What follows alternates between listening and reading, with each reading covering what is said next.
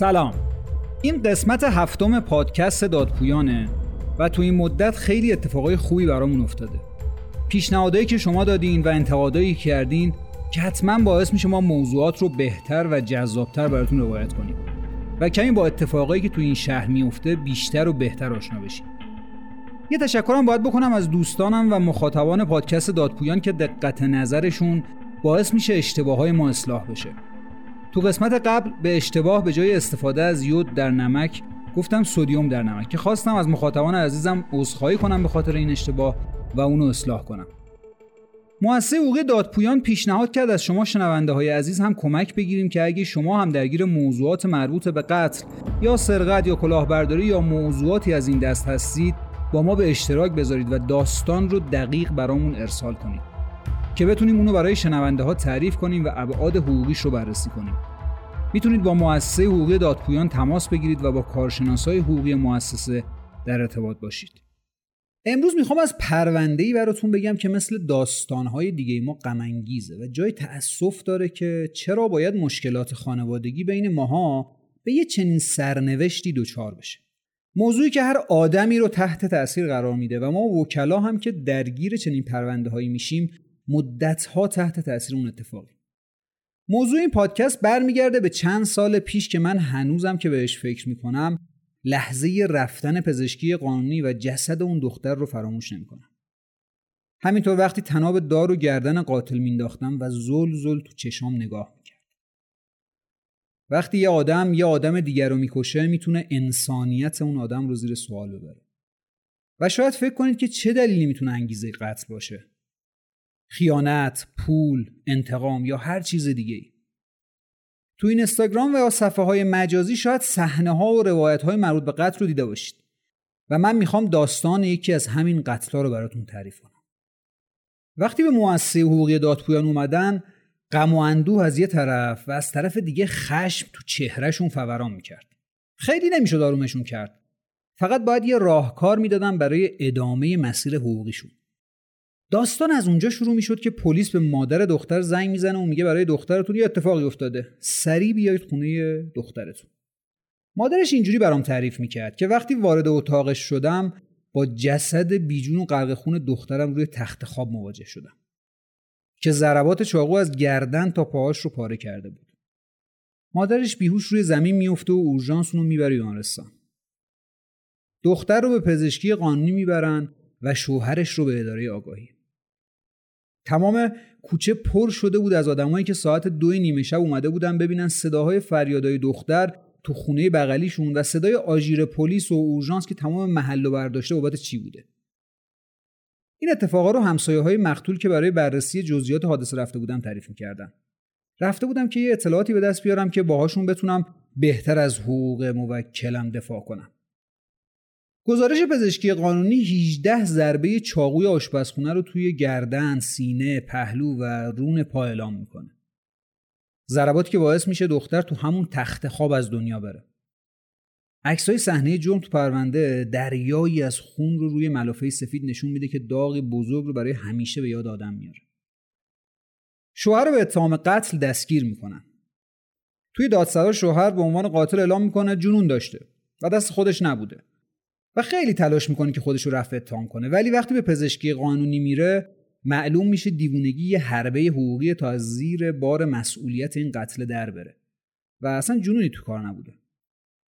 بعدا که قتل هم دسپاد میشه و پرونده به دادگاه میره گرچه هنوز تلاش می‌کنه که خودش رو بیگناه نشون بده ولی تو راهروی دادگاه به هم می‌گفت که از زندگی باش خسته شده بودم.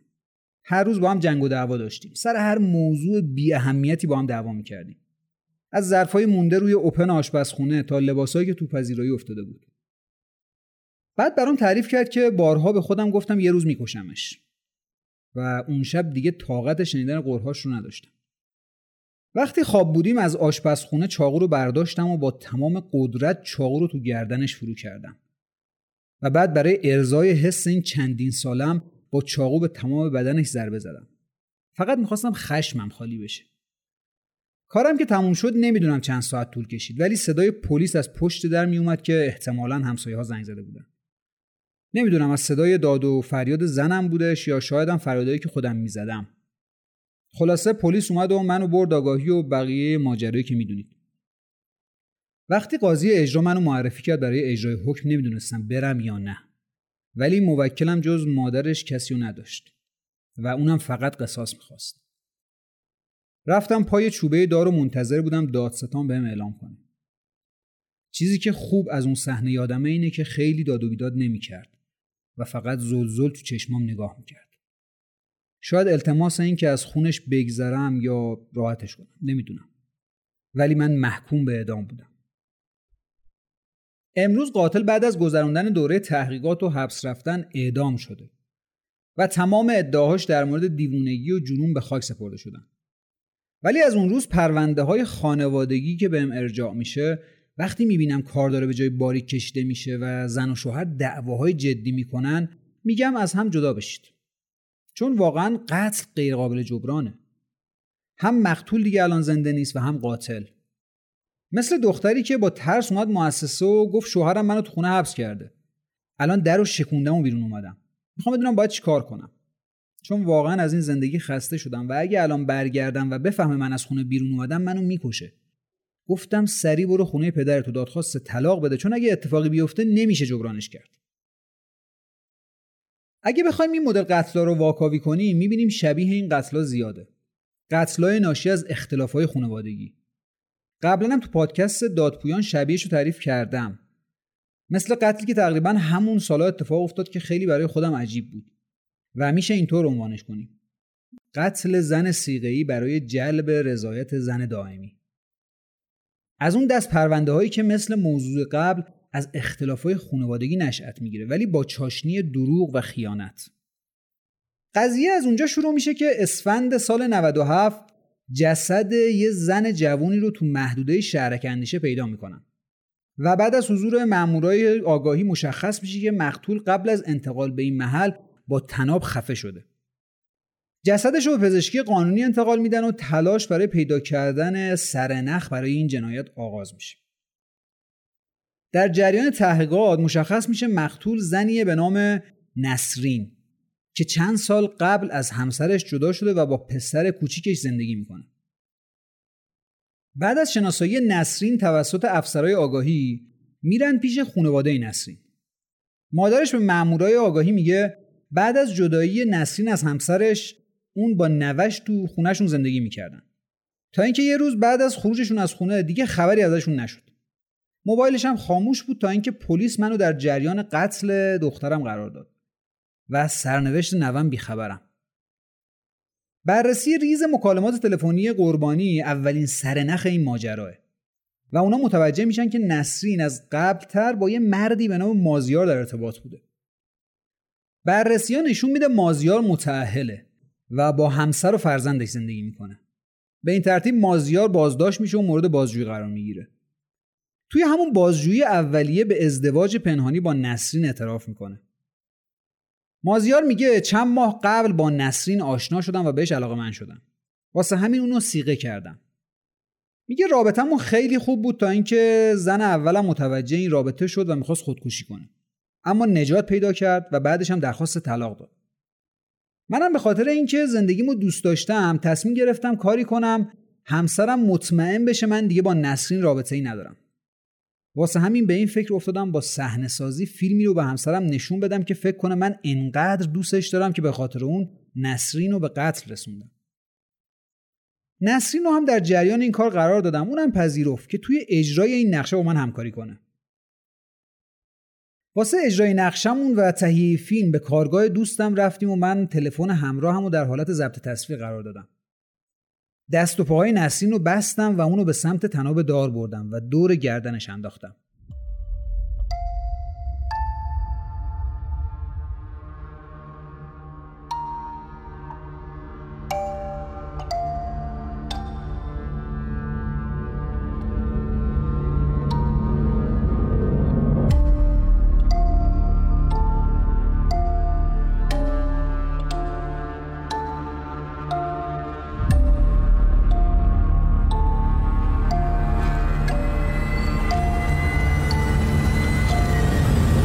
قرار بود یه لحظه نشون بده که در حال خفه شدن بعد خودش رو مردن بزنه.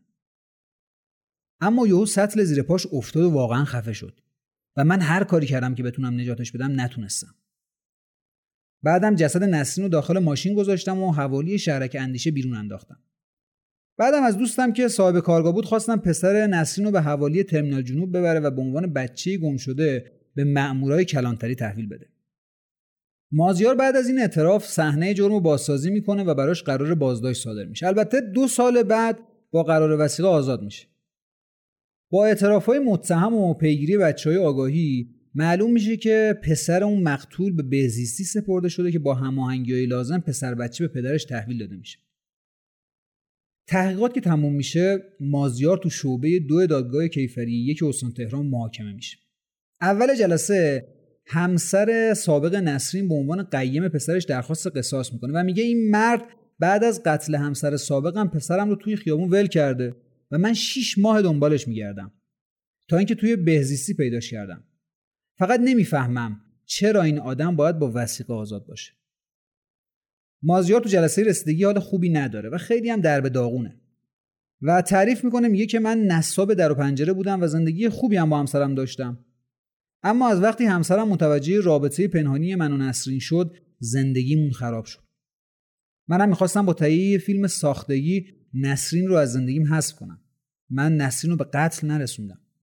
اون روز مشغول ضبط فیلم بودم که همسرم زنگ زد و وقتی جواب تماسشو دادم و برگشتم توی کارگاه دیدم سطل از زیر پای نسرین در رفته و خفه شده. نمی‌دونم شاید نسرین تصمیم به خودکشی گرفته بود یا سطل اشتباها افتاده بود. اما قطعا من نقشی تو قتلش نداشتم. قاضی دوباره سوال می‌کنه اما در بازجویی ها به صراحت قتل رو پذیرفتی؟ چرا بعد از قتل سیم کارت تو عوض کردی؟ مازیار تو جوابش میگه اونجا تحت فشار روحی روانی بودم اعتراف کردم. اما حالا واقعیت رو میگم. من نسرین رو به اندازه همسر خودم دوست داشتم. سیم کارتم هم گم شده بود و به خاطر اون سیم کارت جدید گرفتم. دوباره قاضی ازش سوال می‌کنه. اگر قصدتون صحنه سازی بود چرا آثار ضرب و جهر روی بدن نسرین دیده میشه؟ پزشکی قانون رو تایید کرده که مشخص می‌کنه شما قبل از قتل با هم درگیر بودید. مازیار میگه نه من باش درگیر نشدم. ممکنه آثار جراحت مربوط به زمانی باشه که داشتم جسد رو توی ماشین میذاشتم. بعد از جلسه دادگاه بازداشت موقت مازیار صادر میشه و نهایتا مازیار به قصاص محکوم میشه. این پرونده ها داستان های تلخ و دردناکی دارن. ولی شنیدن اونا تجربه که نشون میده یه دعوا یا اختلاف ساده خانوادگی می‌تونه صدمات جبران ناپذیری به آدما بزنه. قبل از اینکه مشکلاتتون به درجه ای برسه که نتونید کنترلش کنید سعی کنید اون مشکلات رو حل کنید.